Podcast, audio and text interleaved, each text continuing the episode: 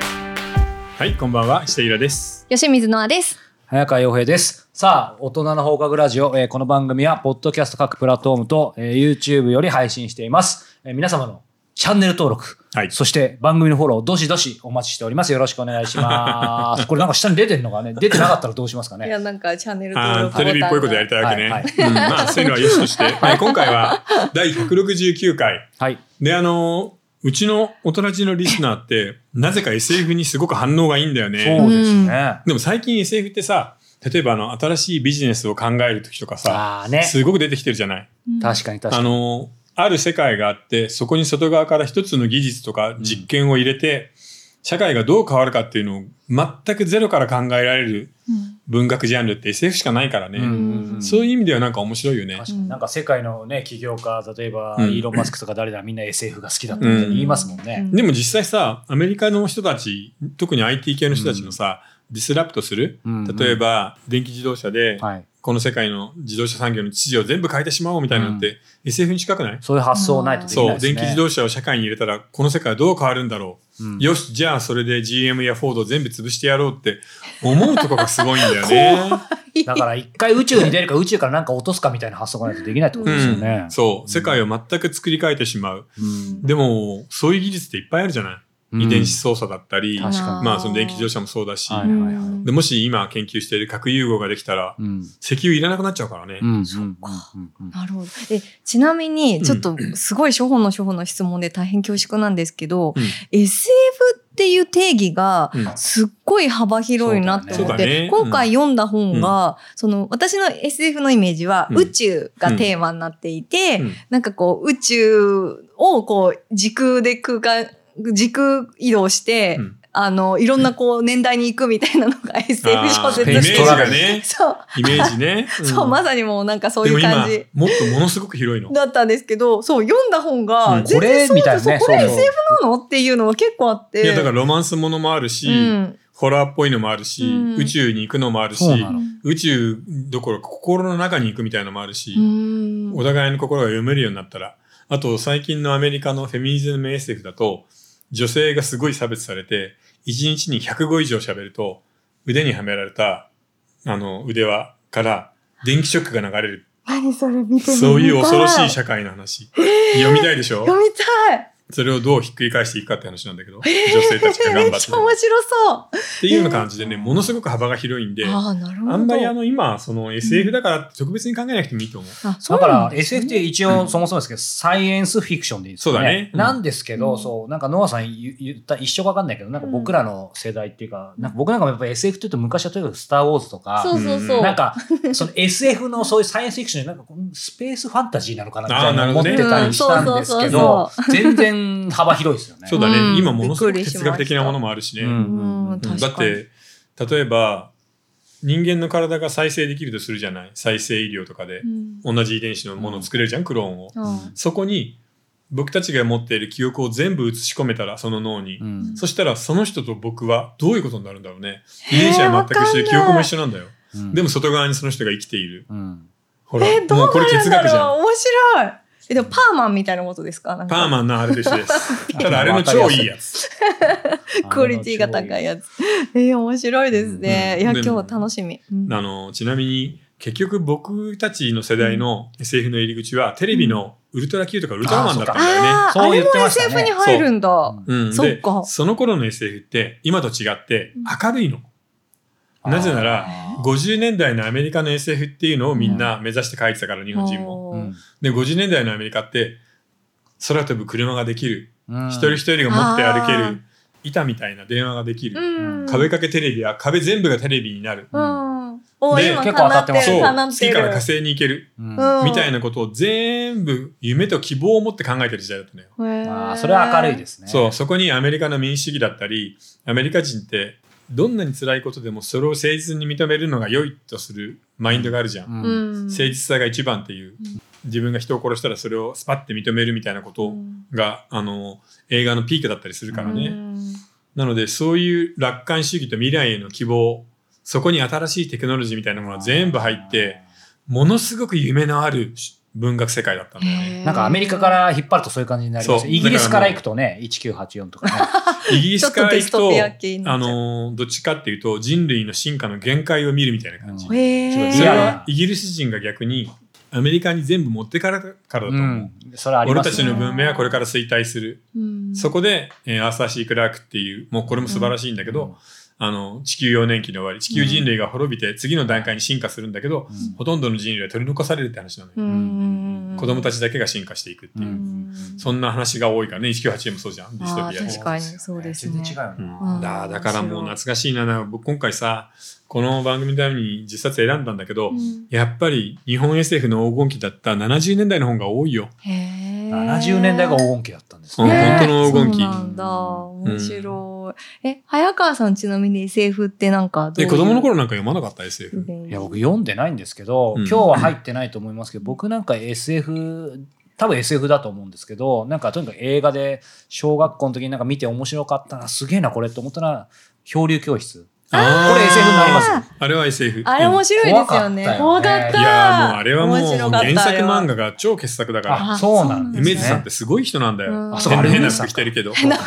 水そう角だかさらん。漂流教室はなんかもうとにかく SF ってやったら僕もそのイメージがめっちゃ見てるなんか残っ。そっかうんもうちょっと宇宙の行くやつ見ればよかったてのないだからもうねそうすると「スター・ウォーズ」とかになっああちゃいううの見なかったのあの、う宇宙戦艦ヤマトとかあ、ーエヴァンゲリオンとか。あーだから「エヴァンゲリオン」も今回の大人時でやっあ、そとうそうかか。あ、そうだ、言ってた。 なんかねだからまあそうでも僕サらもッカー少年だからそういうさ、SF とかちょっとオタクっぽいのに興味なかったあでもなんかねそれをなんか斜めに見たらそういうのは全然ないんですけど、うんそうだから宇宙がね、ダメなんだよね。そうさっきも話してたんですけど、うんここうなんでですかねわかんないんだけうど、んあそういう意味では女性の方が割とそういうの見る機会多いかもしれないです。例えばなんかクリーミーマミとかセーラームーンとかも全部あれあーそうだね多分要は SF みたいなこそとうだね。なるほどうんまあ、ファンタジなーるほど、うんかもしれないけど、うんファンタジー SF 的な、うんねところあるからそそうう,、ですねかもしれない。そんな感じさあ、はいどうしましょうか。一冊いってみますか。そうですねまず一冊、はい。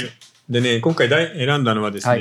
これ年代順なんだよね。古い作品から入れてるから。はいあ本当だだから、これ67年の100億の昼と1000億の夜。タイトルかっこよくないいいでかすっこいい、ねで、三瀬龍さんはなんかスタイリストなんだよね。スタイリストかっこいいの。あうんちょっとおしゃれなのよ。なるほどでこの「100億の昼と1000億の夜も」うんあのえーギリシャの哲学者プラトンとか、うんえーインドの当然お釈迦様ブッダね、チッタールだうんとかがあの宇宙を陰で操っている謎の管理者その謎の管理者の名前が「うん死」っていうの。かっこよくな でいももうこれだけで読みたい でそうめっちゃ面だっ白いてこれってこうじゃん。うん、うん、死であり死でありあー死であり死ですよね何かに使えるし、うんうんうんそしてこれでもあるんだよね。うんうんうん僕これ見た時思ったのは人間って二次元のものって一目で見れるじゃん一瞬でわかるよね、はいうん平面だから、うんでも四次元の世界から僕たち三次元のものを見たら小さなところでうごめいている時間の中で、うんこうやってうねって生きている者たちがうん全部一瞬で見えると思わない、うん千年前も今も未来も、ああそうかそうですねそういうような管理者が宇宙を、えー管理しているそれに対してプラトンとかブッダが戦いを挑むっていう壮大なファンタジーそういう話なのこれめっちゃかっこいいでしょ えーそっかまだそこまで言えってプなかラったトンとブッダは時代違いますよね違う。だからそれは、それも壮転大なの生かしながら、そう。転生しながらいろんな人物になりながら、いや、そこの宇宙や人類は、こんな奴らに管理されている。果てしない戦いを挑むんだけど、絶対に勝てない戦いなの。次元が違う世界の人たちとだから。あじゃあ歴史に残ったその人物が時代を変えてみんな主人公になっていくとかそうそうそうプラトンがある時は主人う公とんか、、そうそうだからプラトンへーが心だけは転生してうんはるか未来の宇宙で死と戦うっていう話なんですそよういうの思いつくなえー面白い超かっこいいよねかっこいいでこれはあの萩尾元の有名な漫画になってるからうんあー漫画も面白いしはいはいでまあ三瀬さんは実は、あの若い頃、まあ、あれこれ苦労してで病院に入院してる時にレイ・ブラッドベリのおー火星連帯機っていうのを読むんだよねはいはいはいあれ面白いらしいですね。そう重ねだけまあまあ面白いかうな、んうんでもブラッドベリってどあっっちですちよかねっていうと、ロマンチックなうんリリシズムうんうんスタイリストの世界なの、はいはいはいあったかくてヒューマニスティックで、はういんでも三瀬さんの方は虚無なんだよねうんこれが日本人だと思う要するにでもこれがなんかかえって現代的かな宇宙全体が虚無人間の歴史だったり性自体も虚無であるっていう、うんなんか仏教的なこう諦め定年があってう、んそれがなんかね、めちゃめちゃかっこいいんです。なので、三谷さんちょっとおすすめかな。ただ不思議なんだけど、三谷さんってさ、生涯一つもなんか文学賞に引っかからなかったんだよね。へえ、そうなんですなか。これ、これんなにかもっこいいのに。そういう人ほどでもなんか当時は引っかかりにくかったとかあるんですかねう。あるね。うんうんまあでも僕はすごく好きな小説で、うんへーしびれたね。高校生かな、読んだの。え、これはすいません、ちょっと宇宙苦手な人間として、えっと、宇宙は出てきます。出てくるけ ど、どちらかというと、そこを怯えあてどうすんねの、背景だけ宇宙が見えて、そこの前で、二人の人物が哲学的な会話をするみたいな世界。ああ、いいわ。ちょあっと、ちょっとすごいスケールでインタビュー、対談してるみたいな感じですかそうそうそうそう。銀河の果てで対談する感ああ、もうそう言われちゃうと、これは買わざじ。るそう。を得ないで、ですね。銀河の果てで転んでい く星を見ながら。 自分の方に持ってった。それはすあ。ごへい。え、うん面白そう。そう、永遠にて勝てない戦いに行かざるを得ないっていう。確かになんか男のロマンがあります本ね、当そこ男のロにマン。だねえ、でもさっきのレイ・ブラッドベリーといえば、僕、そのあの歌詞4、うん4、 481ねうんはまあまあ好きなんですけど、うんなんか別にそういうのと雰囲気が似てるっていうのとも違全うんですよね。然違います。うん。レイ・ブラッドベリーの方がどちらかといえばポジティブだよね。うん。もう三谷さんはネガティあブそうなんもだう極まった人なんで。でもそれがかっこいいんだよな。ああー、いいっすね。じゃあこれ買いですでね。も1999年までね、うんご存命だったんだね。72歳で亡くなってるあ。本なんか賞あげたかったな。うんうんじゃあぜへえひこれはちょはっいと買。面白いでしょ。ですね1100億の昼、1000億のあーもう買いた夜。くなってきた。はい。じゃあもう一冊だけいきましょはい。気前がいいですね。う。もう一冊はですね、はえー67年の次は70年です。はい。僕これが、うんあの日本のタイムトラベルものでは最高傑作だと思ってるんだけど、マイナスゼロです。はいへええー書いたのは広瀬忠さん。うん1924年生まれで72年に亡くなってるから40代の頭で亡くなっちゃったんだようわーね。残念。超もったいない。うはいんマイナスゼロの他に、ああの、本当だエロスとかチスとか、うん。あのねう、んおしゃれな小説書く人なのよ。うんあーで、この人、若い頃、なんだっけな、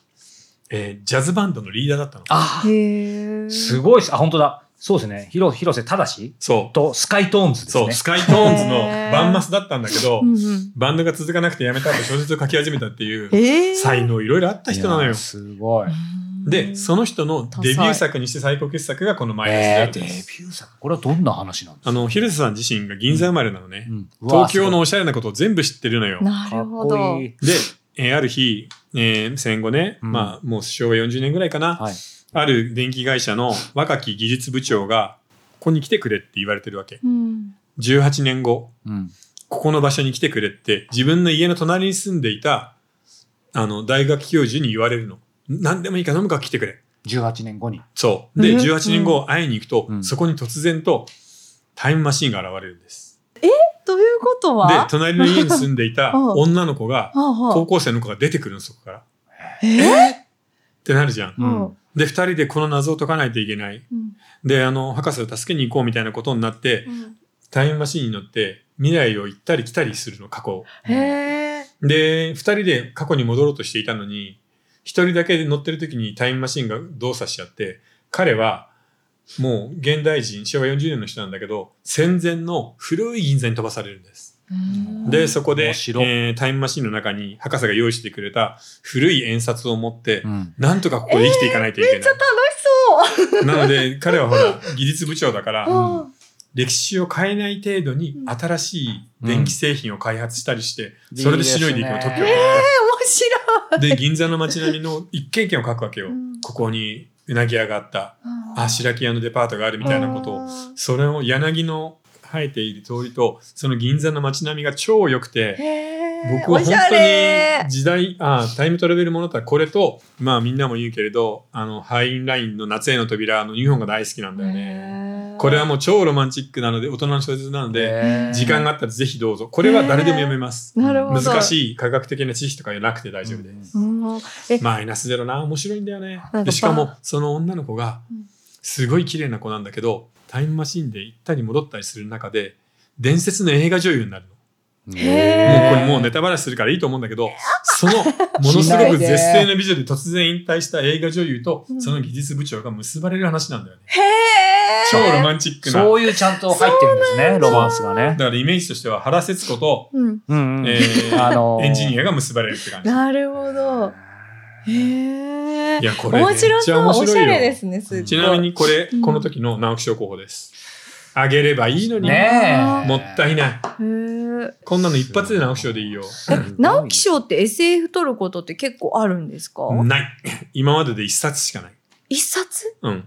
だ誰が取った影んだろ山う影山民生さんの海から来た空っていうちょっとやっぱそうか SF には厳しいんですかね厳しいね。ミステリーは取るようになったけど SF にはいまだに厳しいおよ。小川さんもねうんこの間撮りましたけど、まあ、あれは SF っていうよりねそうだねで。前のあの嘘と晴天とか SF だったけど撮らなかったですけどね、難しいねう。んだから SF にもっと上げていいと思えうんだけなどなね。なんでですでかもテスカトなんて SF だよね。テスカトリポカっあーて SF っぽくないまあですよねだからまうあ、ん結構佐藤清美んさん自身が SF 作家っぽいとこがあるから。っ確かに確かにあー確かに、そうなんだていうのがまあでもおすすめの2冊かな、とりあえず。ーりがとうでもマイナスゼロはね、ほんと二重丸のおすすめです。へえうわーこの迷二っ冊ただんけだでよももなうそ楽っしめかこるなれ読めばよかったなこれほんと面白いよ。へはいじゃえあなんか SF 入門にも良さそうそうだね。あんまり複雑雑じゃないからね。確かに、うんなんかねたまに読みづらいとねなんか前提のある程度ね、なんか知識とか教養ないとみたいなそう、そうだから僕ねそうなんでそこがね、すよねちょっと最近の SF ファンはちょっと科学に走りすぎて、あー科学より小説の方が大事なんだよって思うんだけどあー、いきなり量子力学わかんないとダメみたいなそうそうそうあるある感じになっちゃうとねただ、あれもあまりにも出来が面白いから、うんエンタングリメントっていうのが。うんエンタングルメントそう、だからう、んなぜか知らないけど、ある量子と量子はくっついてるの。うんうんうん銀河の果てにいる者同士でも。うんで、観測をして片方のスピンの向きが分かると、宇宙の果て、100万光年離れてるところのスピンが、こっち逆向きにピッて決まるの。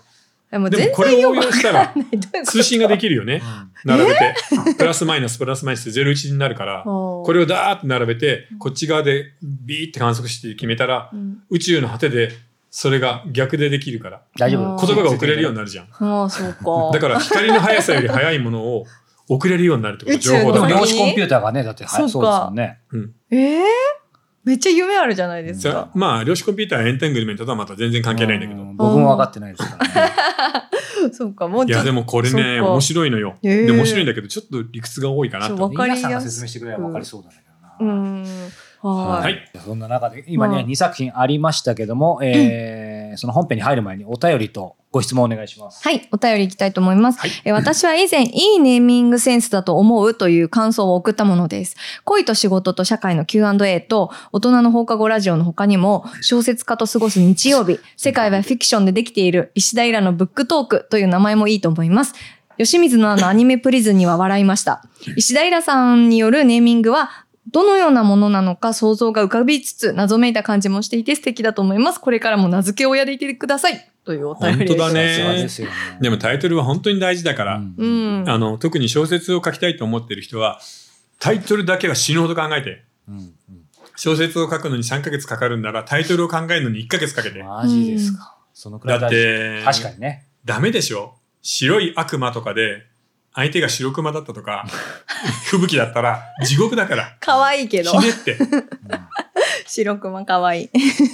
本当に大事だから、要するに著者の名前とタイトルしか手がかりがないから。そうですあねーまあそう背拍子ですよね。にはね確かに。そりゃそうだ。はい。ありがとうござそいだうまかしらた。こういうタイトルをかっこつけたいんだった ら、100億の昼と1000億の夜とか、うんうんマイナスゼロとかつけてね。うんはい。はい。えーでは、質問です、はい25歳の女性からいただいています。はいえー長年の友達と距離を置く方法についてご相談したくお便りを送りました。えー私には中学時代から仲良くしている二人の女友達がいるのですが、数年前からその二人に会った後はとても疲れて気分が落ち込んでしまいます。うん昔から一緒にいるからか、毒舌にズバズバ言う空気があり、特に私の外見にあれこれ言われることが辛いです。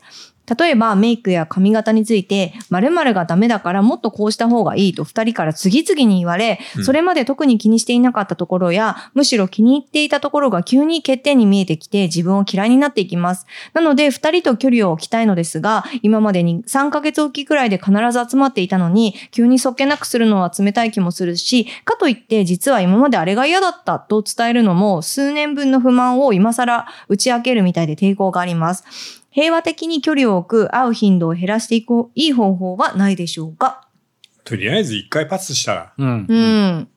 で、その後、その二人がどう出るかもあるじゃん。うん。要するに三人組なんだけど、いじられ役がもう嫌だってことでしょ、うんうん。で、そのいじりっていじめに近いところあるからね。うんだから別に嫌だったら、こう普通に断って2回断ったら3回も来ないよね。うそうんですね。なので、1回パスすればいいんじゃない、うんパスして相手がどう出るかを見て、で、次の回もなんか気が進まないなっていうんであれば、またパスでいいんじゃないうん。すごいでも優しいですよね。そうだねなんか、こう、すごいうん嫌な気持ちにさせたら悪いなって多分思っちゃってると思うんだけ自ど。分がいろいろ言われてんのにね。うんうんあとなん全かさ然そんなことない。家族の間でちょっと問題があるみたいなことで逃げ作ってもいいよ。ああーあ、そういうそちょっねう。とん今、あの、病気の家族がいるみたいなことを言ってもいいしもう。それ言っちゃえばね、うんそう1年ぐらいご無沙汰しても大丈夫です。うんそのまま連絡来なくなる。嘘も方便ってね。そうそうそう大事ですよねうんでも本当優それはしいと思うし、うん確かにいじられ役も辛いからな。辛い辛い辛いっすわよ。かる。で、そういうつながりってさ、そこをいじることでしかもそうそうそう。うう、んつながれなくなってるんで、うん僕はなんか切ってもいいと思うんだけどそうね。思います。まあ、早いうちに切った方がいいよねう。。うんんうんっていうかやっぱ中学時代のノリと、もう今25歳っていうある種その女性になってきて、このなんて言うんでしょうこう、うんうん成長の速度がやっぱ変わってきちゃってるのそもうだね,、ねあるんでしょうから全然切っちゃっていいと思いますけど、いや、本当だバッサよリね。気にしなくていいんかと思うね、良くも悪くもほら学生時代の友人ってさなんか俺めったにないけどもう10年ぶりに会ってもその本当に親しい友達だったらそのすぐつながれるけどさ、うん逆に言うとそこのとこのななんかさっきのタイムマシンじゃけどなんかもうそこって変わらないからそルのープなんだよ箱ねがさ、苦痛だとね、うんまた持ってこられてももうずずっとそこで行くだけだからね、うんやっぱりちょっときついですよね。うんそうなんだよね。うんだから、会話もループするし、なんだろうな。いつも同じ話になっちゃうよね、結そう局。そう、うだからこの人も多分、いじられ話ばっかりになっちゃってるんだよね。うんうんえー会うと。中学とか小学校の友達っていまだに付き合ってる子とかいますいるよ。あ同窓会そっか中学でやってるから、今年ももう2月にやったかな。それ行ったんですかもちろん。それ行くのが偉いよな。素敵そねこがやっぱ社会性あるよね。ですよ。ねいや、でもすごい楽しいし、そこの居酒屋がまた美味しいんだよね。あそうなんですね、えーもう誰一人としていない小学生中学生は私はなんかまあいるけど、まあ本当に二三人で10年に1回ぐらい。うん、ですようんまねあ。それでそ十う分そかんななもんですよね。うん、全然気にしなくていいと思います。はい。さあということで、えーこのね SF スペシャルということでまだあと8作も、えー今3作2作ですよいいね。二で作すね。ははいい。 2作だけでもワクワクしてきましたけど、まだ8作ありますので、えー本編の方楽しみにしていただけたらと思います。えー続きは4通り、えーご視聴があります。えー YouTube メンバーシップ、えーニコニコ動画、Apple Podcast サブスクリプション、audiobook.jp、いずれかで、えーお楽しみください、えー詳しくは概要欄をご覧ください。それでは後ほど。はい